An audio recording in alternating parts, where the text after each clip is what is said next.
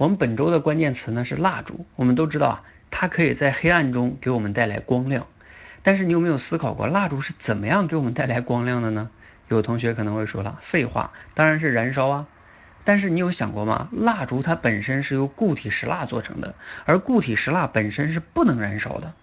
这里边有个关键呢，就是中间的那个棉芯，因为把棉芯点燃之后啊。它会释放出热量，这个热量呢会使固体的石蜡融化，再气化成石蜡蒸汽，而石蜡蒸汽它就可以燃烧了。这是蜡烛的工作的原理啊，也是给我们之所以能带来光亮的原因。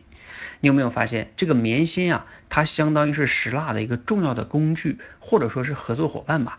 如果没有棉芯，这个石蜡呢，它再有能量，再有资源，它也发挥不了它的价值。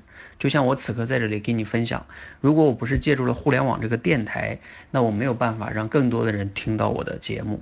就像马云的成功，他也是借助了互联网的大的趋势这个工具，还有他背后的很多的团队的支持，他才能取得今天的成功。那你有没有思考过呢？如果想让你自己的能力或者是资源得到更好的发挥，那你的棉心在哪里呢？